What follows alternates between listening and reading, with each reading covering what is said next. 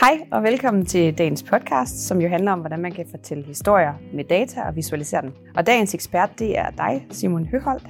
Du er Head of BI i Selling Group, men vil du ikke øh, have lov lige at præsentere dig selv? Det kan jeg sagt. Som sagt, jeg hedder Simon Høholdt, og jeg sidder som Head of BI her i Selling Group. Jeg har, siddet, jeg har været i Selling Group i snart mere end 12 år, øh, og arbejdet i BI alle de 12 år.